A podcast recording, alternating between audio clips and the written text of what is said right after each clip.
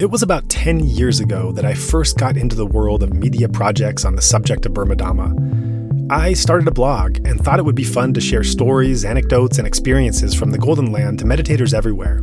More than anything, becoming so moved myself by this Dhammic environment, I wanted to help extend the conversation for those meditators who couldn't so easily book a flight and come themselves. Due to the country being closed for so long, and with so few foreigners enjoying long stays here, I found much of the discourse in the West about Burmese Buddhism to be at odds with my own actual experience here.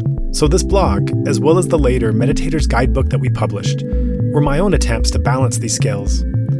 This podcast is the latest iteration of that intent, and it's been a dream to work on something so fulfilling. Oh, and that blog is still active. To see our recent posts as well as our entire archive of the past decade, check out our website, insightmyanmar.org. That's Insight Myanmar, one word, I N S I G H T M Y A N M A R dot org. But of course, only after this show, which we think turned out quite well indeed.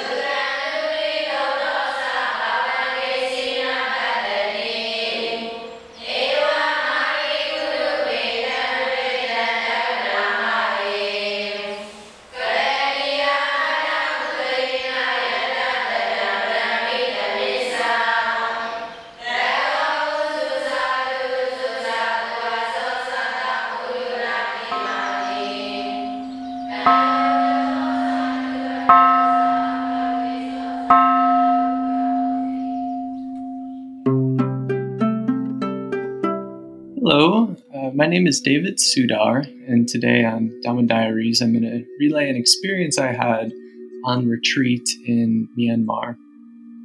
And to just give some context to this, my time in Myanmar, this visit I'm going to be talking about today, I ended up staying for 21 months and overwhelmingly just engaging in intensive meditation practice throughout that time. Most of it I spent with Sayadaw U Tejaniya moving throughout some of his different centers in the country. But the first few months, Sayadaw was out of the country doing some traveling. And so I was left a little bit on my own to piece it together. I was already practicing in his tradition, and so I, had a, somewhat of a grasp of what I was doing. But I bounced around to a few different centers. And so after about three months of being there, maybe a little bit longer, I was at the center in Yangon. And so to this point, I had been really just practicing. I'd wake up around maybe 3 3.30 in the morning and then i would practice until around 9 or 10 at night taking little breaks for lunch breakfast maybe some cleaning and some other little chores but for the most part i was just doing sitting and walking meditation the quality of my mind i was not the type where I just went on retreat at least that period and just dropped right in and great concentration and samadhi. I actually had a, a fairly scattered mind and you know a lot of thinking and distraction and the hindrances were fairly prevalent but i had a lot of uh, perseverance a lot of determination it was just had my, my mindset on keeping at it and there was one day where i've been practicing it and now it got a little bit later in the evening I was sitting in meditation in the usual sense of you sit down, you have primary object, or I had primary object, and drift off, come back, and drift off, and come back, and drop in, and the usual flow. And then there was a particular moment in the meditation where it was almost as if awareness separated out from the rest of the objects of consciousness, the rest of the internal objects like thoughts and sensations, sounds and it I had this experience of feeling as if I was on this my experience beforehand was like I was in this river of the mind and I was just carried along with it. And then there was this moment where I it was almost like I went to the river bank and for one of the first times for a really prolonged period I suppose the, it was the first time to have this for more than just a fleeting moment. But for the rest of the meditation period, I don't know, it was 30, 40, 60 minutes or whatever, this sustained and unbrokenly, where sitting on the riverbank of consciousness, so to speak, I just watched this flow of, of thoughts move through, of these energetic sensations move through in the body, all the tinglings and pulsings, the reactions and impulses. And what I found so interesting about it is there was this really, really strong sense of not getting entangled. It was as if awareness or mindfulness could exist, and so could thoughts. Prior to that point, when thoughts happened, generally speaking, they overtook awareness, and my awareness would go. So I would either be aware or I would be thinking. But in this experience, the thoughts still kept flowing through, even verbal thoughts, but they didn't overtake awareness at all. And I remember actually after a few minutes of this, sitting in the Dhamma hall, I was actually outside on a stoop uh, overlooking the outdoors and under my mosquito net. And I think I was alone out there. Everyone else was indoors. And I actually burst out laughing sitting on my meditation seat. There's been very few occasions in my meditative career that I've ever started laughing loudly during a meditation sit. And this was one of them. And I think what was so amusing to me was it was just so crystal clear uh, the the selflessness of phenomena, and it, I was just like, oh my goodness, I this is what I get fooled by these you know tingling sensations throughout the body, these piercing sensations, these impulses, the impulse to move my hand, let alone the impulse to think a thought or um, push away a, a Vedana, uh, or the, the just getting entangled in thoughts. None of that was happening. And it was just like, wow, I've been so fooled by this and so involved. And in that experience, it was so obvious that all of that was optional, that wasn't a given in my experience, that I would get entangled or identified or grasp onto things. So throughout that period, it, it was really quite remarkable.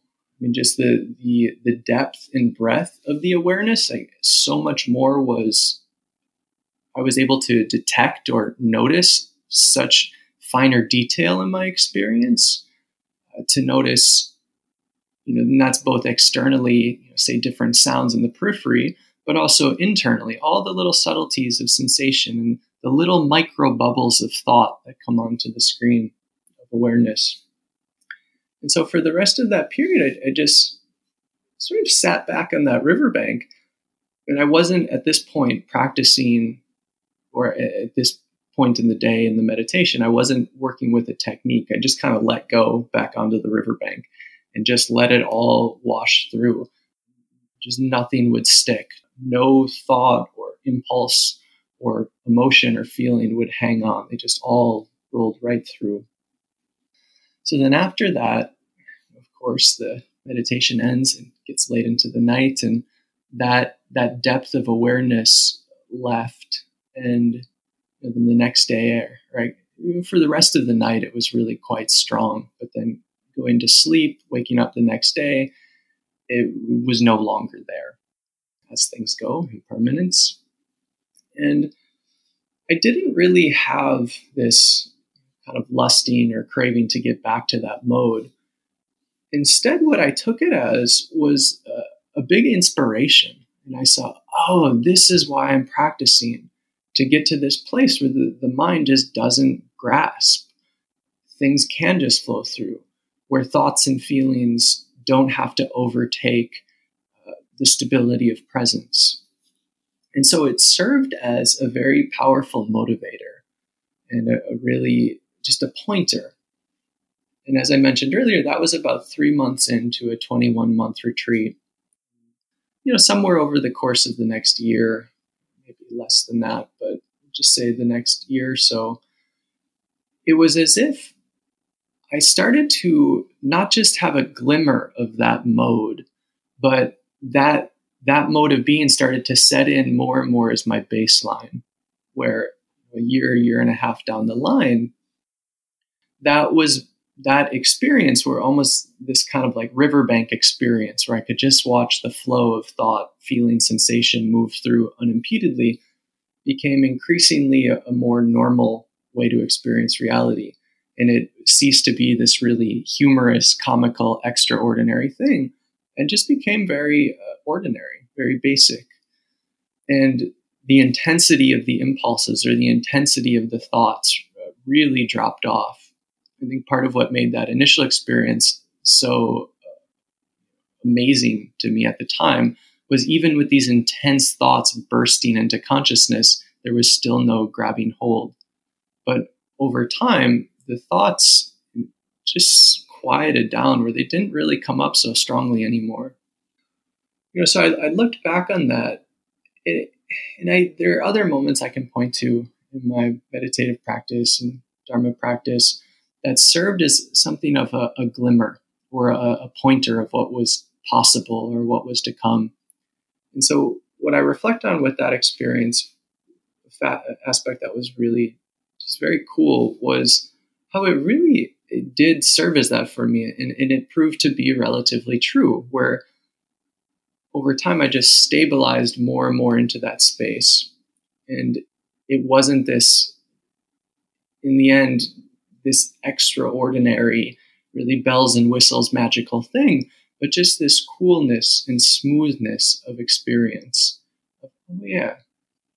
Well, I even think of the basic, one of the basic practices I've worked with for years is just noticing is there clinging? When in doubt, I just look for clinging.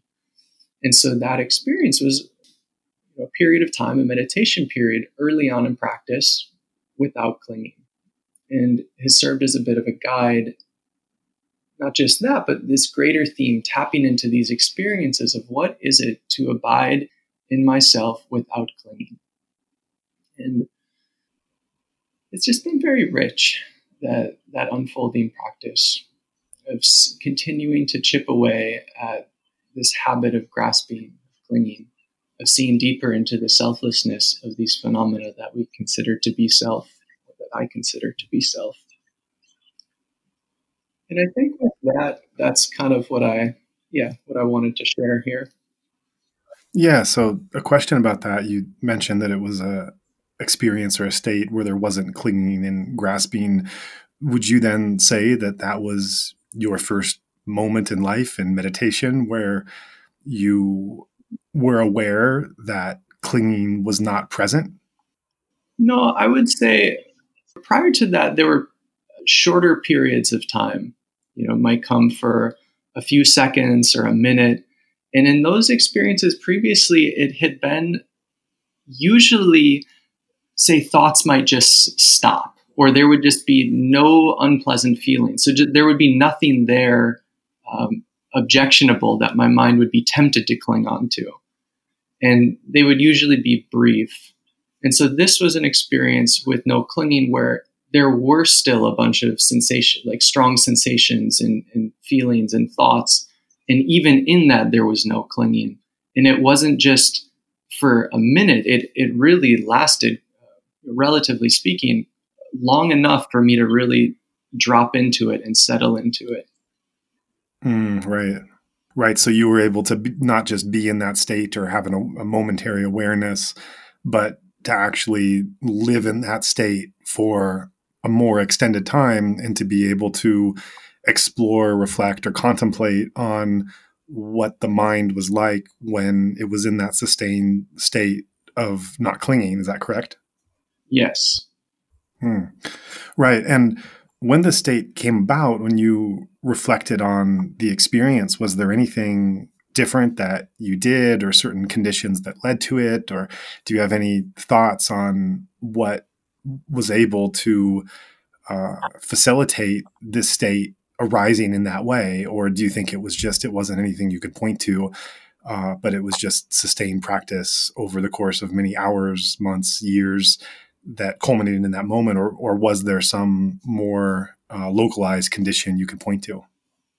Yeah, when I reflect back on it, the, the primary thing, and even at the time, the primary thing I would have pointed to was just that cumulative effect of practice of being on retreat for so long specifically. And you know it wasn't like there there weren't other markers but just over the course of retreat there were other you know, just little signs of progress of things that just deepen. And you know if anything i had to point to that was a little more specific beyond just the accumulation of time was just that the quality of, of right effort of orienting myself to practice in such a way with a lot of patience and perseverance and not grasping towards results or you know, really wanting some particular state. And I really had this mentality of just, you know, just slow and steady, one day at a time. You just sit, you do your practice, um, do it in a balanced way without kind of getting frustrated or checking out if it's not going how I wanted to or not you know, reaching really far if it if it seems to be close. And you know, I look back and I think that with that experience and others, that was a, a particular way I was practicing that seemed to be really central.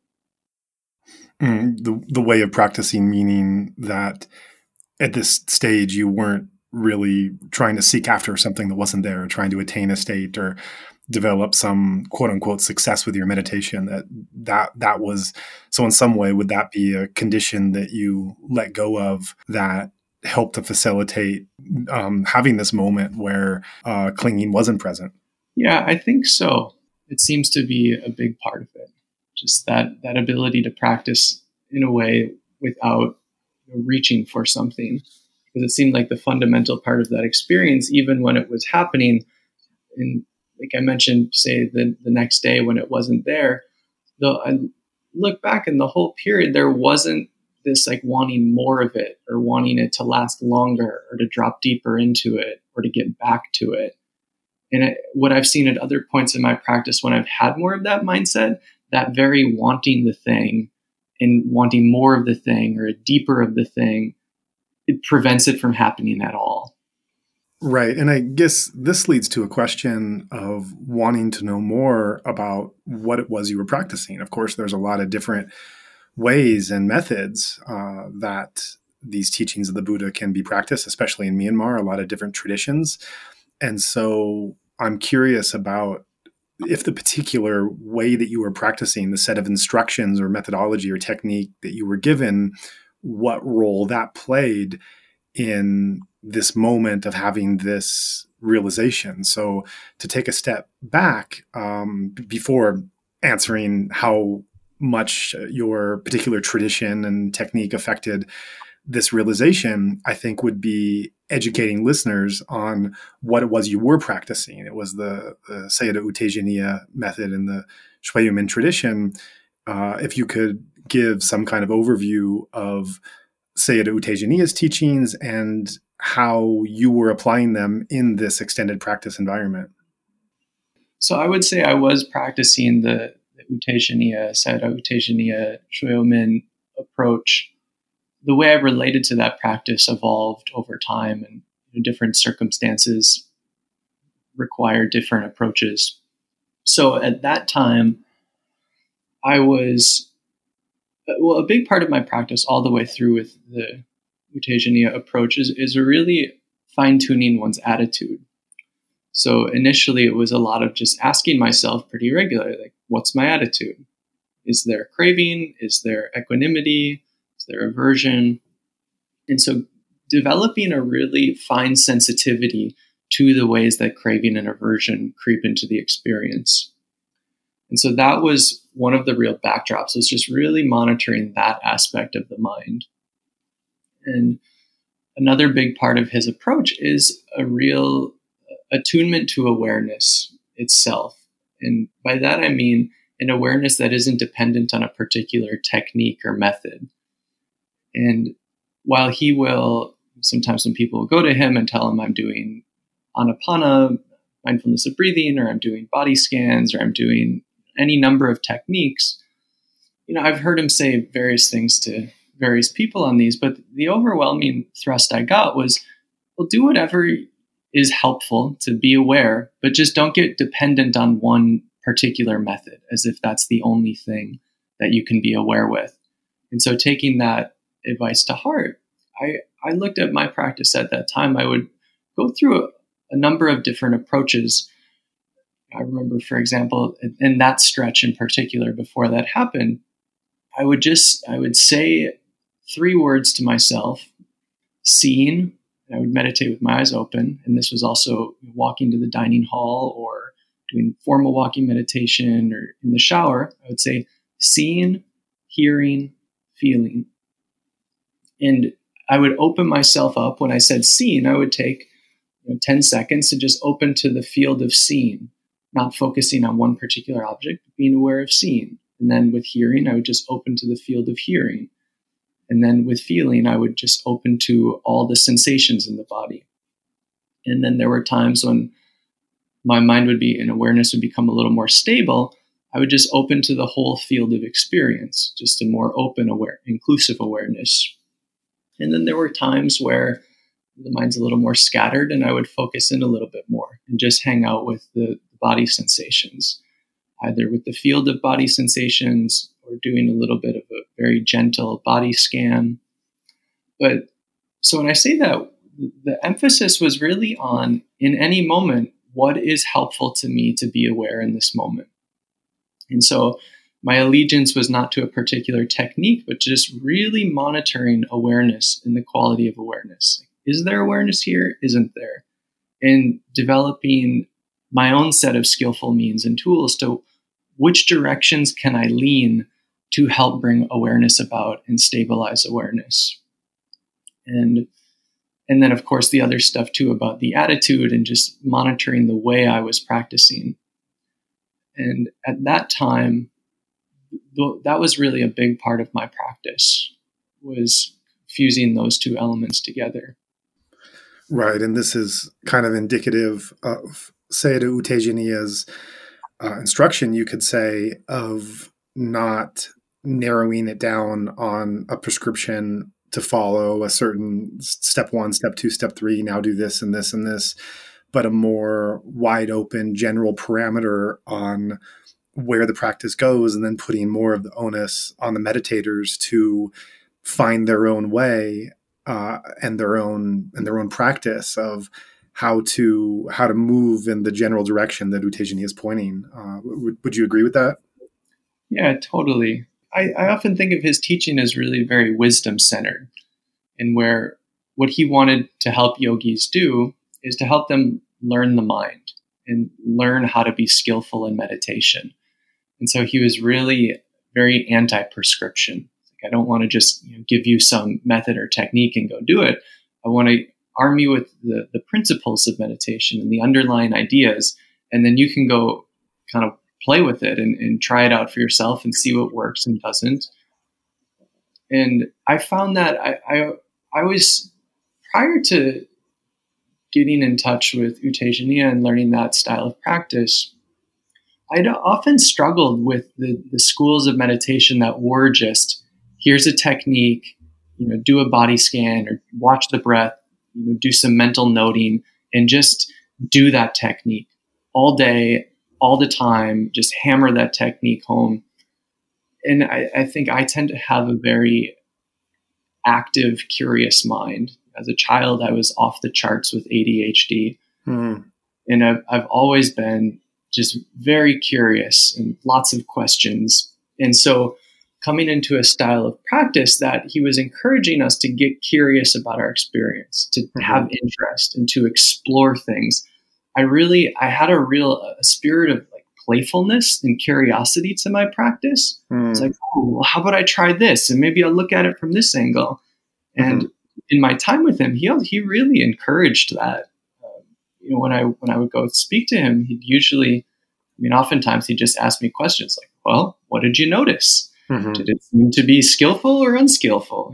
You know, what was the cause and effect?" And so, just having someone really point me to that cause and effect and and very rarely was he did he say something like no you should not do that or yes you should do that right. it was just really encouraging my own learning process mm, that's interesting and it's also you know it's a testament that often whether dhamma teachers or other teachers but teachers teach others how they themselves learned and according to their disposition. So, having a Dhamma teacher that didn't really focus so much on academia and just went right into the practice might result in a in a whole tradition that is focused more on just practice itself and not really acknowledging the role of pariyatti or conversely to that having a teacher that really in his youth delved into the study of the scriptures and saw the value in knowing um, and understanding at a deeper level and then reflecting on that with a practice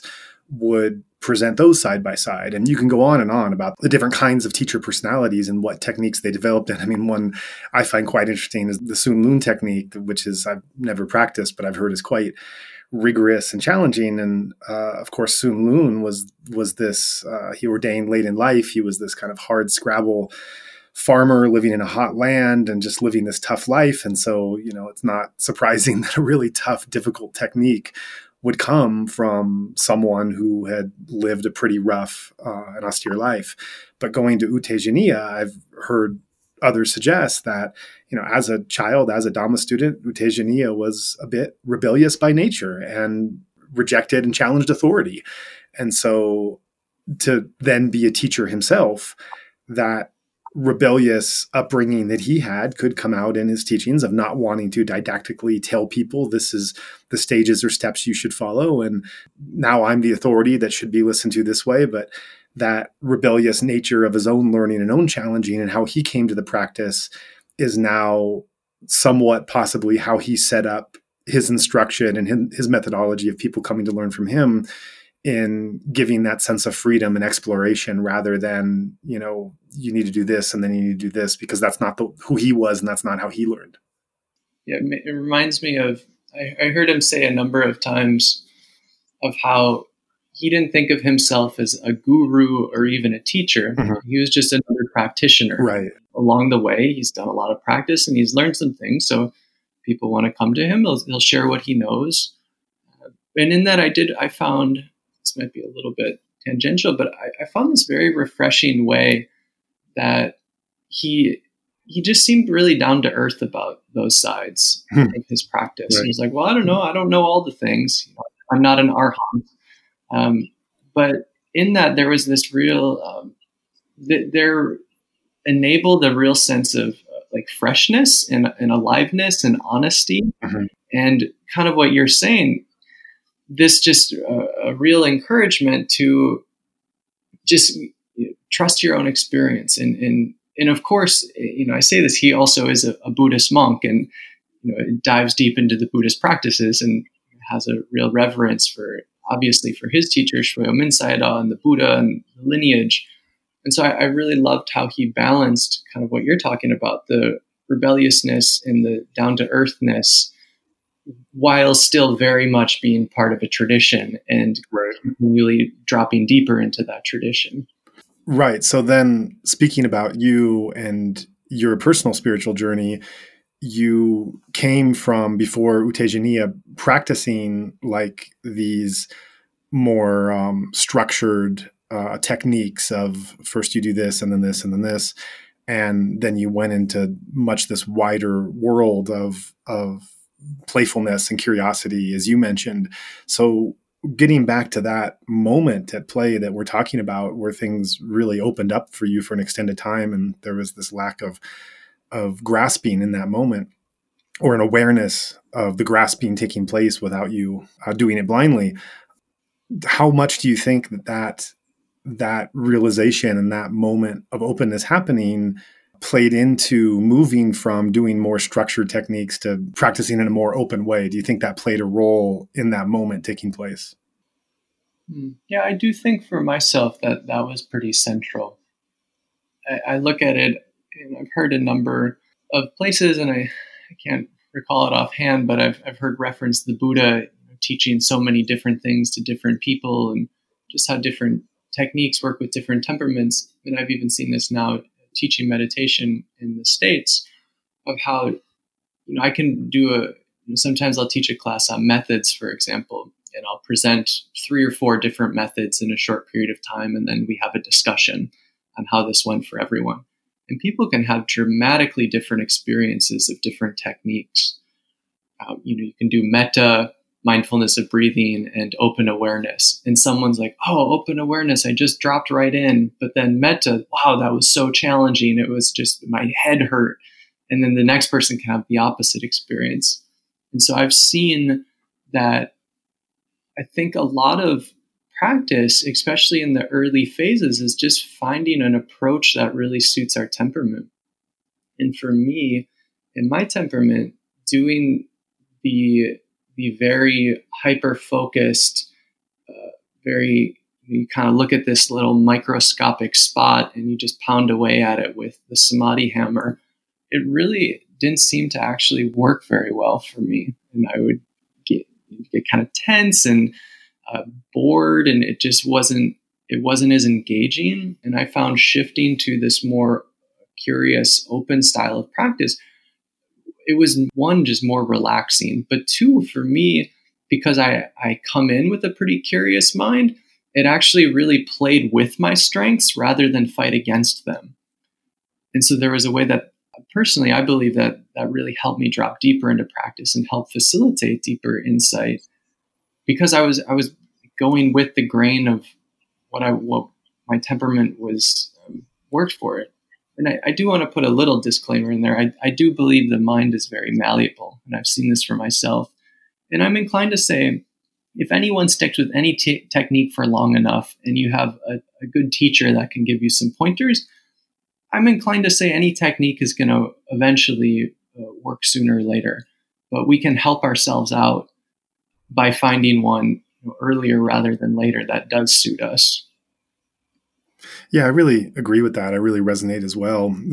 I think I think we share a lot in common because when I first started practicing U Tejaniya, one of the I had a number of huge insights that I almost felt like that my practice up to that point was just on the verge of being able to see a lot of different things, but because the instruction I wasn't getting at that time was encouraging me to look over at those things that was on the precipice, I wasn't open to them. And when I was able to get and grasp what it was that U wanted me to look at, it was just a question of using that momentum and discipline to look in a different way. And it just it hammered me in a good sense of the word of how uh, all these things just flowing that I was just right on the verge of, but I just needed to look in that direction. And when you talk about the mind, you know, one of the the big insights I had is I'm like you, I'm curious, I have active mind, I uh, I'm critically minded, you can say. And uh, when I first started my practice, I felt that, uh, well, one thing is I saw the danger and the damage I'd done to myself by the mind going endlessly and endlessly on. And because the practice that I was initially doing didn't really have a role for that critical analysis to take place, I kind of conflated this uh, runaway mind with any kind of like critical thought or exploration or interest or anything like that as just something to come out of. Like i i just i, I don't want to give any food to it. I want to starve it and, and there's no role for this. It's caused me so much suffering and is kind of trying to fit a what do they say a square peg in a round hole or the other way around where mm.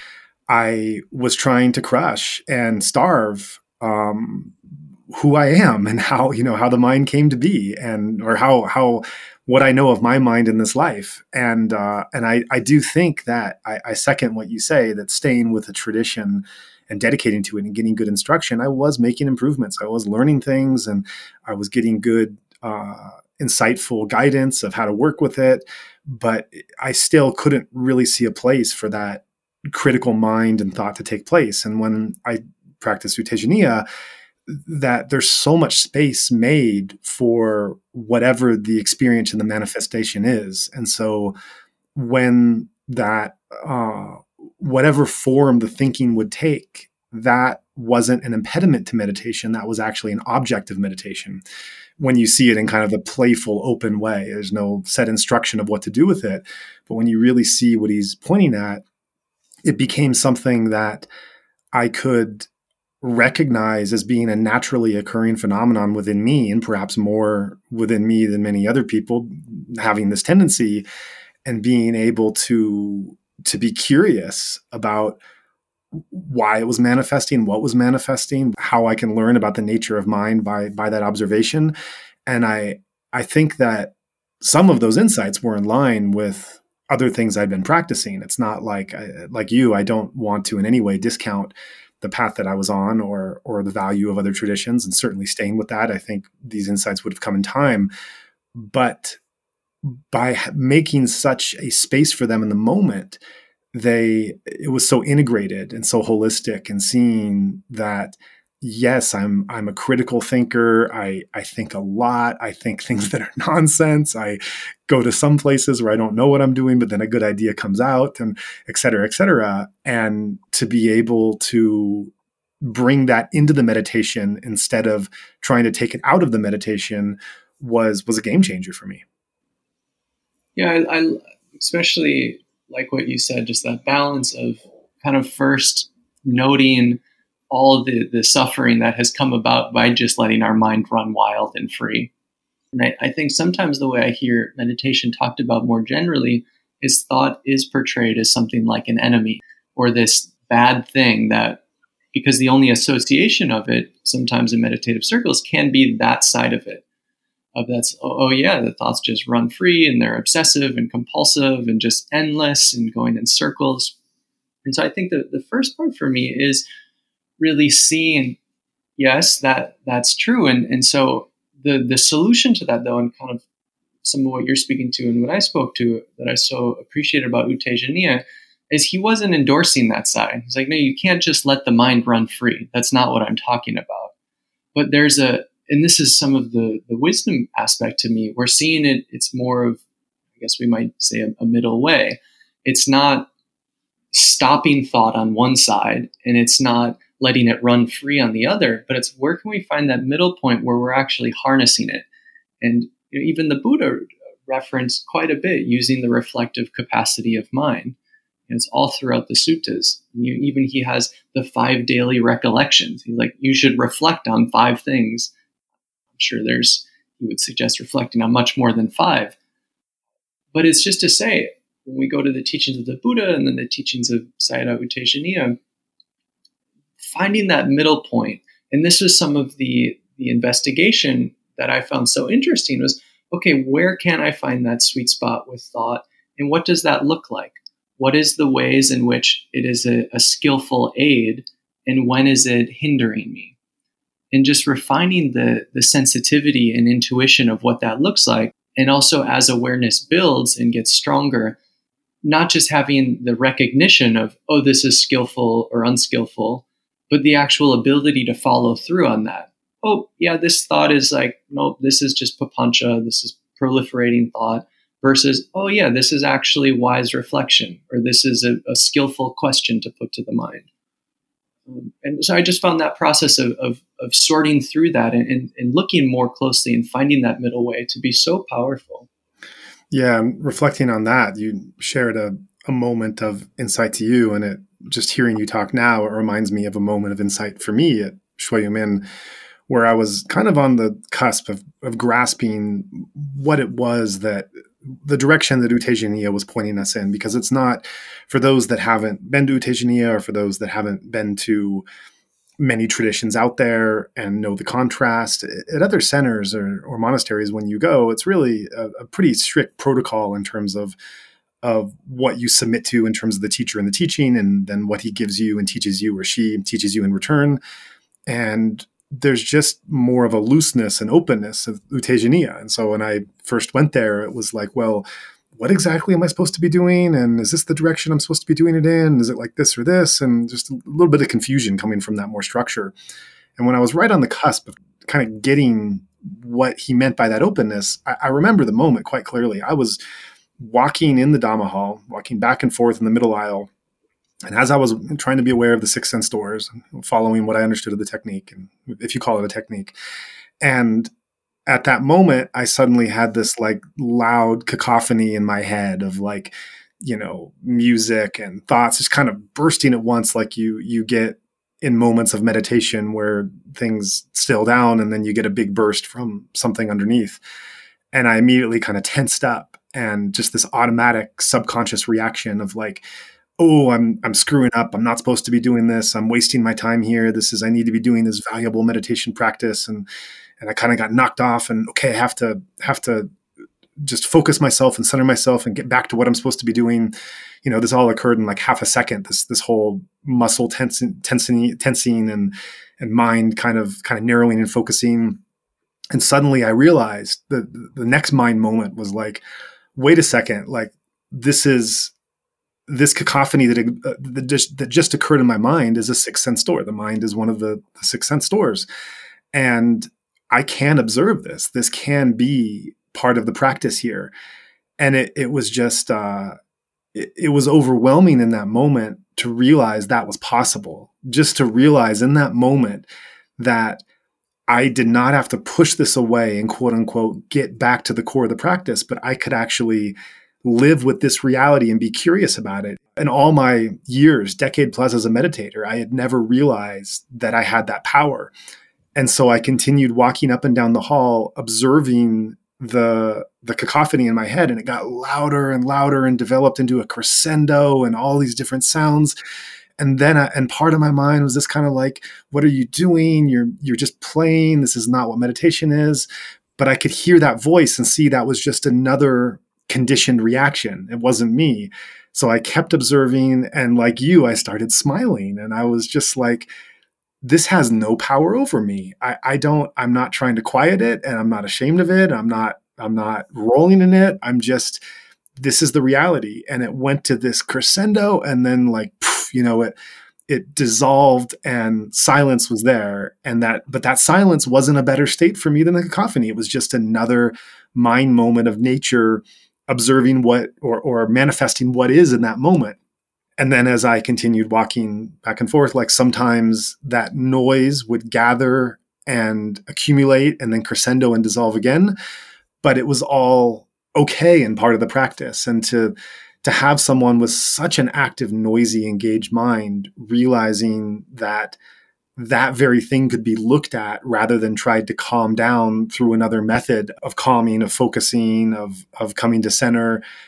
Because all of those things, as, as valuable as they were in their own way, it's still I, I wasn't aware of what was actually happening. I was I was getting into uh, I was using another practice or technique to to calm that intensity and to be able to welcome that intensity was you know was a moment for me in realizing what meditation could be even after so many years of doing meditation that it was just another door of like ah this also works it's really uh, beautiful to hear. And it's kind of that teaching U Tejaniya offers on right attitude and that ability. Okay, yeah, there's some noise in the mind or there's some some experience happening and maybe there's some degree of even aversion or grasping built in it like okay this is intense uh, but then it's how are we relating to that and I, I think similar to you i had a lot of those experiences of starting to see, I think for me, it started just even externally. Of I remember in Myanmar, the the first few months having a lot of uh, a lot of reactions to the sound.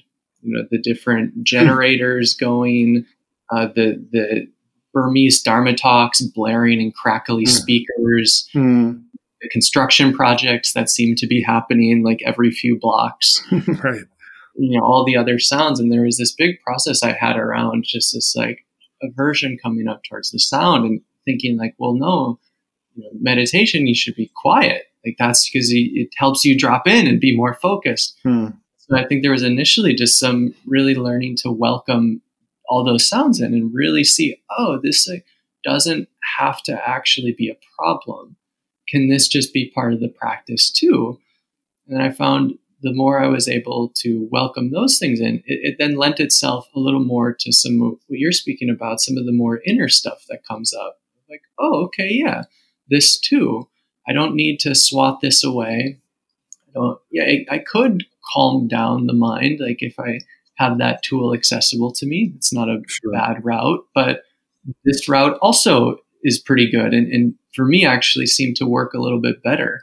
Um, of just welcoming it and looking at it a little more closely. Like, oh, okay, yeah, this is here. This is okay. Arises, passes. This is does a little dance. Um, but but I guess some of what I'm speaking to is also maybe this is some of what you're referring to or not. Um, but sometimes I would notice that when I would have some sort of reaction or thought come up, there I could like layer reactions on top of reactions. Mm-hmm. So be some aversion that would come up, and then I'd be uh, frustrated, like, "Oh, why is this aversion coming up? I thought I was like, mm. can I just be present?" Mm-hmm. Or, and so starting to more and more welcome that in. It's like, oh yeah, sometimes like craving happens. Sometimes aversion comes into the mind. Sometimes the mind gets contracted and tense and noisy. And just oh can i notice that with a spirit of equanimity? And just okay that's what's here now. Welcome that. Just continue. Uh, and so that too is i think something U Tejaniya pointed at that specifically or more than i've heard from other teachers that was a really big aid. Yeah that's true. And I, it reminds me of when I was seeing U approach, one of the theories I kind of had, and this is just a, this is like a take, right? So this is not me trying to give a historical lesson or to to to say with absolute certainty how uh, you know how to, to, contrast different people who came along at different times. It's just kind of a, a, theory that that I developed that may or may land with people in different ways. Um, so it's loosely said, but the theory is that when I was looking at how U Tejaniya was teaching, I was thinking, well, well, he came along as a teacher after some of these other great big traditions in Burma, you know, like um, uh, U Pandita, Mahasi, Goenka, Sun Lun, uh, Mogok, etc. And these traditions themselves, when they came, were quite revolutionary in their own way. I mean, they were like, you know, they were delivering mass teachings, or I should say, they were delivering teachings to mass groups of people, promising individual liberation and salvation through their own practice, regardless of their age or gender or monastic or lay background. And this was something that was really unprecedented in terms of the reach and the power of what they were doing that had, that had ever come before. This many people are meditating. And what they were doing was all an experiment. You know, they were um, these are definitely wise and learned people, but they're they're using modern techniques to be able to deliver these courses to so many different people, and they're doing them in different ways. And so there's just this incredible innovation going on for what they're what they're doing. And whenever you're doing innovation, you can kind of you you can move the bar up. You know, definitely one rung, two rungs, three rungs, whatever. But then when you move it up those rungs, you can't um, how to say it like at that stage there's still an evaluation that has to happen for where it has to fit or slot in better and where it can be improved on one or two rungs above that. And that that isn't really possible for innovation because you, you you, can't really innovate on the innovation. You have to do the innovation first. And when i saw how U Tejaniya was teaching and how he was structuring it it really seemed to me like the next generation of innovation that like he's taking these extraordinary structures that these other great traditions have set before him and he's seeing just little things that they seem to or perhaps he's seeing these little things that they they, they maybe have missed or that where the messaging was going in this direction and then people took it too far. They took it this way or they thought it this way and they weren't really um, something that couldn't really be seen at the time. So it's not a criticism of those other traditions it's just an acknowledgement that they were doing what they could at the time and because so much of of U Tejaniya's messaging is about this this uh, well, well there's so many components to it but uh, one of those is concerning this sense of success a meditator wants to have this sense of weight of wanting to do it correctly this sense of focus that exhausts you this sense of taking one set of instructions and following them rigorously. All these other things he speaks to directly that were developments and innovations of the previous generation. And so, in some ways, it seemed like he was having, because he came along later, he was having this insight of things that maybe weren't working as well as they could, and then speaking directly to them. And meditators that are in those other traditions that then hear this talk. I remember I read one of his books years before I ever went to his center. And while I was never, I was still very happy with what I was practicing, but even just the words of the book it impacted me of how I was continuing on that meditation. That just just putting just making me aware of the pressure I was putting on myself and, and how tight I was holding it, and that it that I could release that in some ways. I had never heard that messaging before. So it it just kind of was interesting to me to see like a, another generation of innovation in filling in these cracks of how the teaching is being delivered. Yeah, I've had really similar thoughts, and, and specifically, I, I've noted it felt to me like U Tejaniya was playing off of the Mahasi tradition specifically quite a bit. Sure. And I remember once hearing someone joking around that Shwe Oo Min was sort of like a recovery room for former Mahasi meditators. and and I and I think part of that, kind of what you're saying with the innovation, I think a lot of it, you know, I never met Shwe Oo Min Sayadaw before my time, but you know, the history. So Sayadaw U Tejaniya's teacher, Min Sayadaw, was one of the foremost uh, disciples of Mahasi Sayadaw. And, you know, my memory might be getting this wrong, but I seem to recall that he ran the Yangon uh, Mahasi Sasana Yeiktha Min Sayadaw did for some time. Either that or Mahasi Sayadaw wanted him to, which is just to say he was very steeped in the Mahasi tradition mm-hmm. had the seal of approval from Mahasi Sayadaw. And yet he, he then left to go start his own monastery. And I don't know quite all the historical details behind that, but the approach of practice that Shwe Oo Sayadaw began teaching was very distinct from Mahasi Sayadaw and is, is pretty similar to what U Tejaniya teaches. He's more an extension of Min. And so, it, kind of what you're saying, that, that sequence of innovation, what I imagine Shwe Oo saw and what U Tejaniya continued to deepen and refine in his own way was a lot of those blind spots of not just the Mahasi tradition, but a, a lot of that wave of teaching around. And so I've personally benefited a lot of, of practicing the U Tejaniya approach by my also my prior studies of, the Goenka approach and the Mahasi approach has really just with that flavor of Burmese Buddhism and then seeing, oh, this is why U Tejaniya seems to keep emphasizing this so much. Right, right. It's a response in some ways and I think even in, in other like, and then there's the things as you touched on too that he doesn't mention. Mm-hmm. In my practices, for example, with uh, the Mahasi tradition, they would talk a lot about the stages of insight, the 16 stages of insight that you proceed up through uh, the insights into dukkha and impermanence and you know, onto equanimity, and then awakening happens. And U Tejaniya would never talk about those. And I remember asking him once, and he's just like, "Well."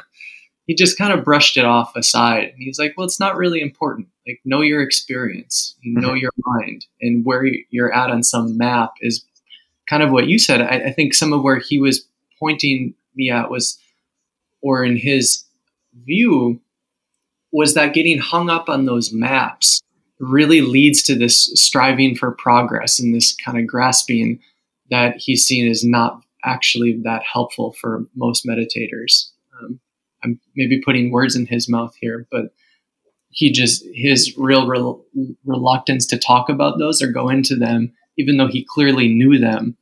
I also found very very uh, fascinating.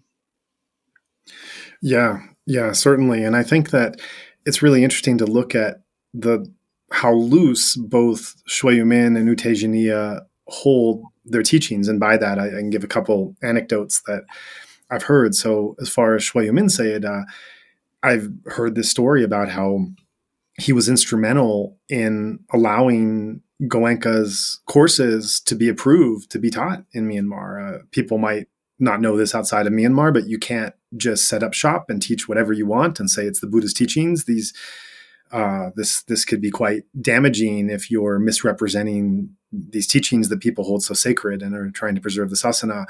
And so if you want to teach something, it has to be approved by a, a, a body of senior monks.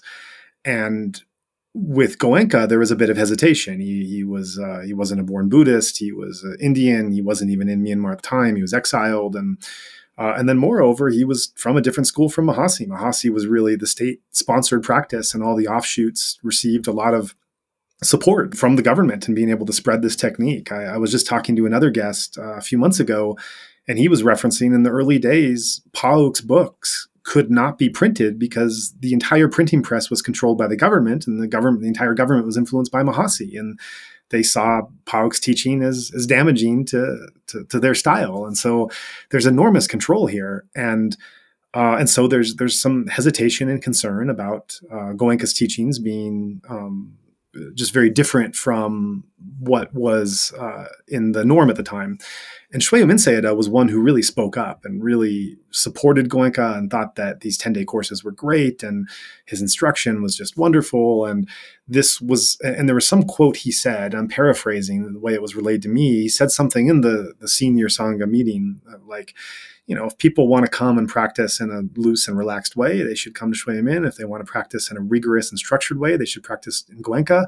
These are both great techniques, and uh, people should have the opportunity to be able to practice both of them. And um, there's there's so many ways to apply the Buddhist teachings. And Shwe Min Sayadaw would so rarely speak forcefully or advocate for something. He was he was known as being quite economical with his words, quite circumspect.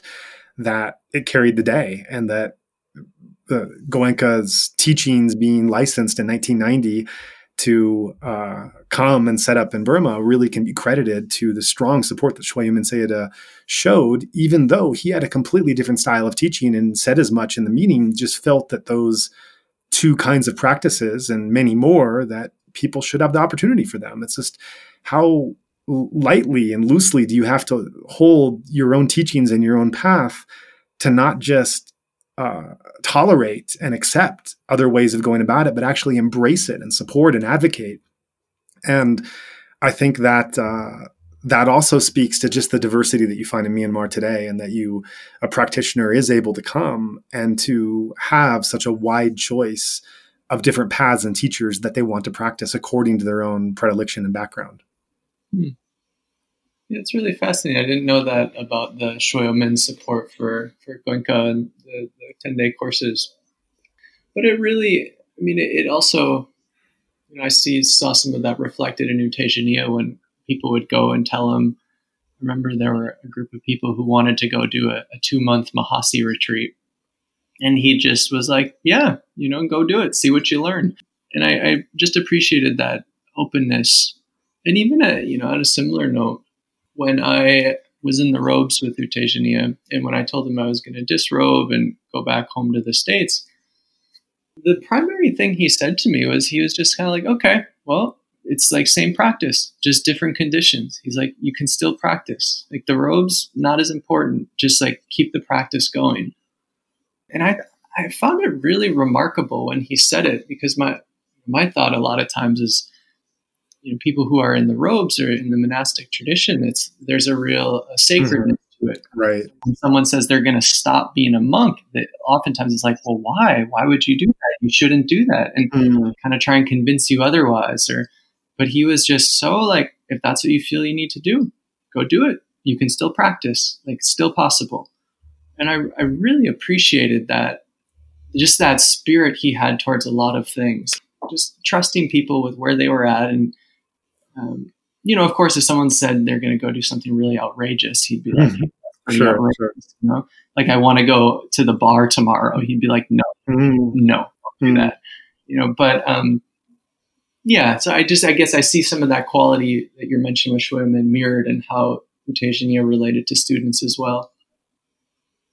Yeah, sure. And I I think of it in the loose way he holds it. You know, when you go to other centers and other traditions, it's like there is all this background and justification and theory and like why their practice, why this practice being taught and the way it's being taught kind of has this sacredness and this this parallel in the scriptures and everything is supported. And at those centers you, it's often forbidden at those monasteries and traditions it's often forbidden to even talk about other practices or traditions you're really there just to learn that and there's a sense of aversion or fear uh, outside of other practices doing other things because there's so much attachment in that style and that history and narrative that's been formed. And so I was also stunned when I went to Shwe Oo Min how loosely U Tejaniya holds it. And that not only is this kind of discussion about other practices and contrasting uh, not not forbidden, but I've been in sessions where people have meditators have stood up in the question and answer and just said directly, well, you know, Tejaniya, you got this part right and this is okay, but you're you're wrong in this and like this doesn't really work this way and you, you know this doesn't accord to how, how things are are there and you're you're mistaken over here and there's just no defense on his side. There's or there's no defensiveness, I should say. There's there's no vulnerability of of having to like you know pull the guards around and and protect uh, what this tradition is saying and hold on to it tightly. It's just kind of like, well, okay, this is this is what I'm teaching. This is how I understand it. You know, welcome to. You want to take these points, you can take these points. You want to go somewhere else, you can go somewhere else, and it, it's it's just remarkable to see a tradition that's able to carry itself, you know, from the leader on down, because obviously in any spiritual tradition or or corporation or family or community or anything, uh, the culture and the characteristics of the person on top is what subtly influences everyone that come into it. And so this real detachment and the just the loose way he holds what he's teaching then others learn they can also hold it that way and that they don't have to be defensive they don't have to to be uh, to be skeptical looking at wisdom that can come from other places but they can they can hold it loosely and that i think that that relaxation that comes from holding it loosely actually can go into the practice and the the ease of the mind as it uh, as it starts to to be aware hmm. maybe even bringing that a little bit full circle the initial story that i relayed where it seems like a lot of the the practice you know, that experience I had was, was insight into not self or to selflessness, of just to mm-hmm. see, oh, these are just phenomena that are occurring in the mind, and I don't need to hold on to them. And so, in the same way, you mentioned the lack of defensiveness when someone's telling Sayadaw, oh, well, I think it should be this way or that, or you got this right or wrong. A lot of what he was instilling uh, was a, my perspective, is a real focus, say, in the three characteristics of you know, dukkha, anicca, anatta, suffering, impermanence, and not self. The focus to me seemed to really be on the not self characteristic. Right. Yeah. About, you know, see everything as just nature. It's just phenomena. And so, so say in an example of not being defensive, there's a really internalized into the practice of just like, okay, yep, maybe in his mind, I don't know his mind, maybe in his mind there was some defensive thought, but that you know maybe there wasn't but the practice is so much about just just okay this is just what's here i don't need to react to it and in each moment how can i respond or act skillfully and wisely? Because there is such a deep internalization of just the selflessness of all the phenomena. Like i don't need to hold on to these. Mm-hmm. let it flow. And and then i found that there, there was a real translation in that or a, a movement. The deeper i found for myself, or not just then, but over the course of my whole time practicing, even to this day, the more that I can touch into that space of not self, you know, on, on subtler and subtler levels, the more there is that chance to really respond skillfully, whether that is responding to someone who's telling me I'm wrong, or that's even, you know, making bigger structural life choices like, well, what what do I do I want to teach or do I want to just like practice or do I want to just a simple life or we can really sort through the even the views the, the clinging to different views about how life should be or what I want or don't want to really sort through that like okay no that feels like reactivity kilesa then find a route of wise responses I guess just what I'm saying there is I found a real link between that quality of practice he teaches and the ability to to act more wisely in my life. Mm-hmm. Right, right. And I don't know if you could answer this because it's theoretical. So, in your prior practice as a meditator, when you were engaged in systems that were more structured and and technique based, uh, you went from that into this more open instruction of Sayadaw U Tejaniya, and it was in that moment of practice that this transformative awareness took place. Do you think that that transformative moment could also have come about for you? I'm not talking about for someone else because we're, you know, as we talked about, there's it's not like there's a perfect tradition or practice. People uh, have their own needs of who they are and what they need, even even at a different time in their life. But for you, do you think that coming from a place of more structured technique could still have led in some way to that moment of non-grasping and that that that incredible transformative moment of awareness or do you think that the path that you were on of the open awareness was something that was really imperative and necessary for the conditions to arise that you could enter into that state? Mm.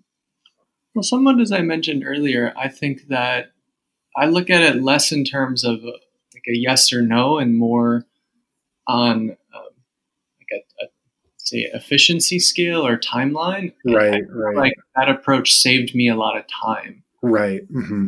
I like I trust the basics of the the dharma and the practice that I think those experiences and those insights would have come about either way. It might just have taken me longer to get there. Right.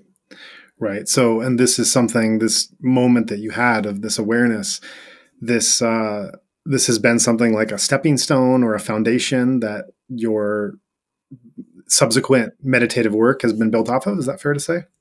Um, no, I think it, it, it was more I guess I would say in the context of that time in Myanmar, I mean, really, I had a prior experience about, I don't know, maybe just trying to think of dates right now.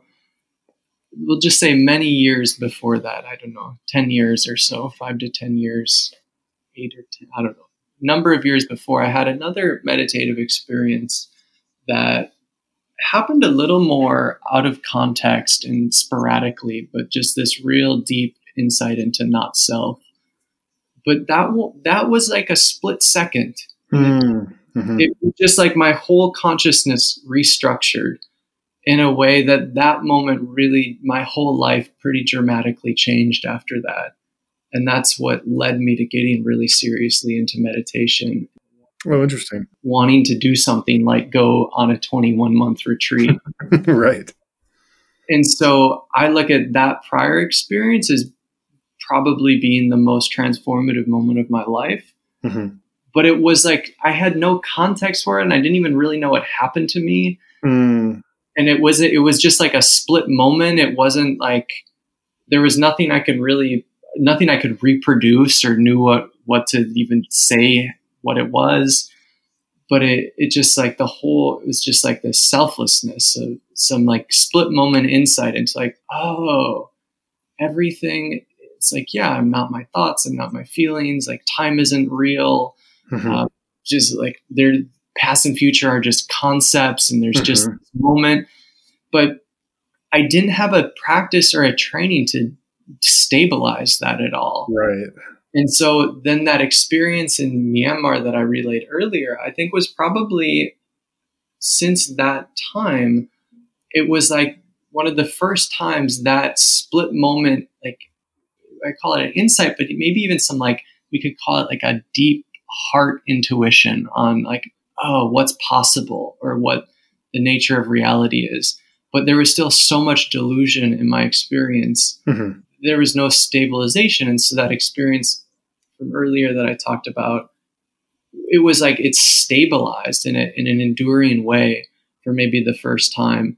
And so it, it was some of the laughter was almost like, oh, this is like, this is where this goes to a place w- where it's like stabilized. And I am not my thoughts isn't just some like intuition or some sentiment, but it's like an actual steady moment to moment reality that is is capable of not being um, broken. And so I look at them that that initial moment and then all the meditative experience I had after that and then the moment I talked about earlier in Myanmar is kind of like just different um, s- d- different markers on the same timeline. Mm-hmm. Slowly led to uh, just a, a stabilization of that mode of like, oh, by the I would say now I'm several years removed from that and have a you know, live in lay life and I get to still go on a couple months of retreat a year and have a daily practice, but it definitely not in this like really deep stabilization of you know say not getting entangled in thoughts for example mm. but towards the end of that you know a pretty sizable chunk of that 21 month retreat that experience just it's stabilized so deeply where that I didn't really have to even do sitting meditation anymore. It wasn't necessary to you know, sit and close my eyes and practice. It was just like, oh yeah, the mind just doesn't really get entangled in stuff so much. Mm-hmm. And yeah, so in some senses, I see to your question, was it like a stepping stone? I, I think it was just like a marker of, for saddha of inspiration and faith of like, oh yeah, this is, I'm on the right track. Like this is possible. Like just keep going, keep going. And so yeah, it had a real, a, a beautiful significance, but it was part of a bigger timeline. Right, right. And did you, I think you mentioned that U Tejaniya wasn't present when that occurred at that moment when the insight came. Did you talk to him eventually about it or talk to other people in the tradition or did, did you have any kind of conversation or guidance or instruction based on the experience you had at that time? Yeah, so I, I ended up seeing him not too long after, a few weeks, and I told him about it, and he just sounded really unimpressed. like right. he was just kind of like, "Okay, what have you noticed, or what's different now, or so are you going to stop practicing because you had this insight?" You know, I don't think he actually said that, but that was like mm. you kind of really just like, "Okay, yeah, that sounds great." So, um, you know, what do you know now? And okay, keep going. Right which I, in some respects, I was a little disappointed because you know, mm-hmm. later you go report to your teacher this grand experience and you want some mm-hmm. validation.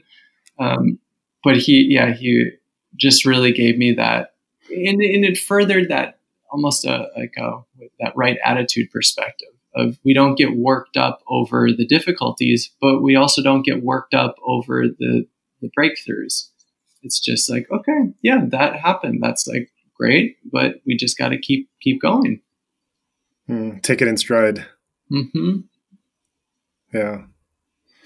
Mm, that's really wonderful. It's great to hear about that experience and everything that built off from it, also the things that led to it. And I think also what's really cool is just having this discussion where we're going into such depth of the practice itself and insights that come from it. I think that there can sometimes be a reticence of meditators sharing openly about what experiences they're going through. I want to say informal meditation, but I, I know that uh, the the line of you know formal and informal meditation U Tejaniya isn't quite as as clear as in other places where it's you know literally on or off the cushion.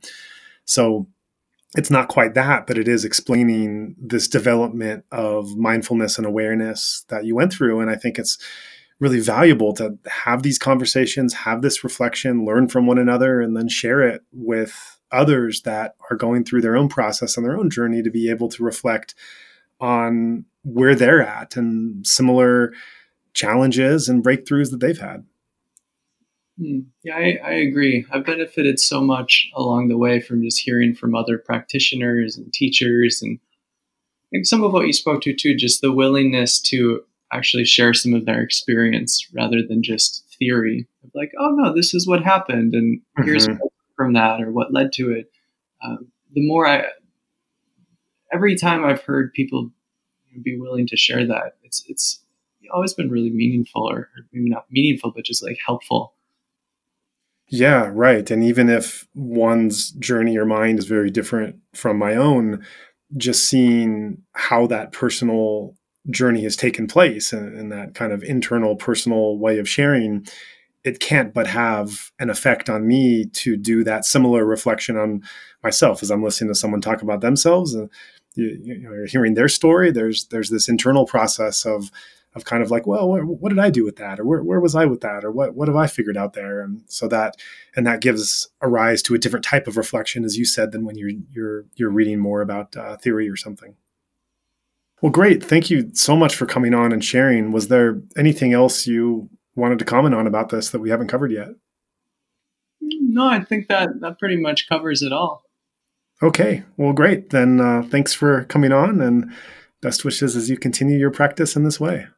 All right. Thanks so much, Joa.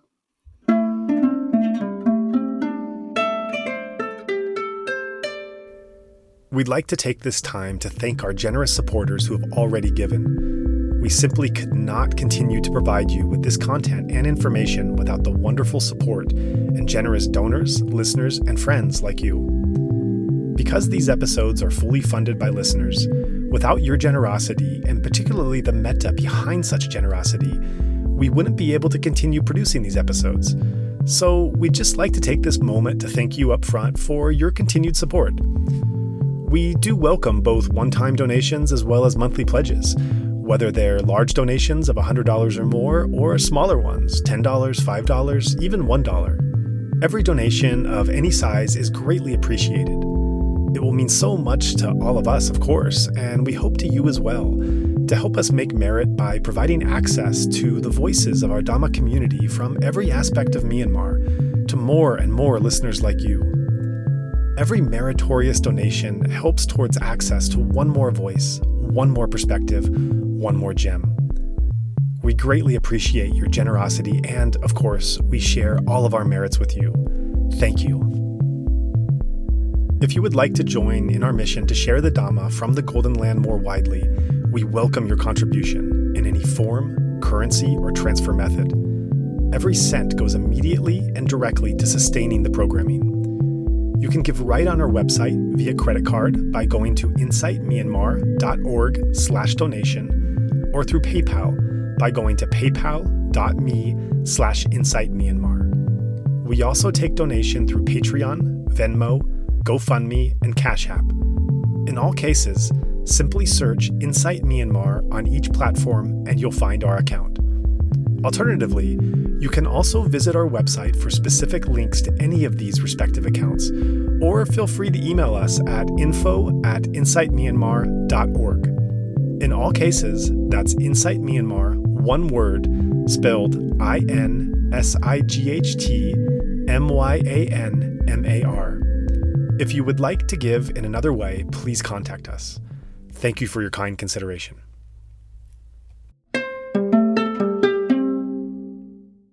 You have been listening to the Insight Myanmar podcast. We would appreciate it very much if you would be willing to rate, review, and or share this podcast. Every little bit of feedback helps. If you are interested, you can subscribe to the Insight Myanmar podcast on Apple Podcasts, Spotify, Stitcher, or wherever else you get your podcasts. Also, please check out our website for a list of our complete episodes, including additional text, videos, and other information at www.insightmyanmar.org. That's Insight Myanmar, one word, I N S I G H T M Y A N M A R. If you cannot find our feed on your podcast player, please let us know and we will ensure that it can be offered there. There was certainly a lot to talk about in this episode, and we'd like to encourage listeners to keep the discussion going. Make a post, request specific questions, and join in our discussions on the Insight Myanmar podcast Facebook group. You are also most welcome to follow our Facebook and Instagram accounts by the same name of Insight Myanmar. And if you're not on Facebook, you can also message us directly at burmadhamma at gmail.com. That's B U R M A D H A M M A at gmail.com, and we're also active on Dhamma Wheel. If you'd like to start up a discussion group on another platform, let us know and we can share that forum here. Finally, we're open to suggestions about guests or topics for future episodes, so if you have someone or something in mind, please do be in touch. We would also like to take this time to thank everyone who made this podcast possible, especially our two sound engineers, Martin Combs and Tharng A. There's, of course, Zach Hessler, content collaborator and part time co host. Ken Pransky helps with editing.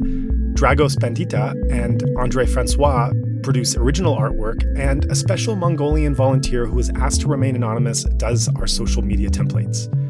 We'd also like to thank everyone who assisted us in arranging for the guests we have interviewed so far.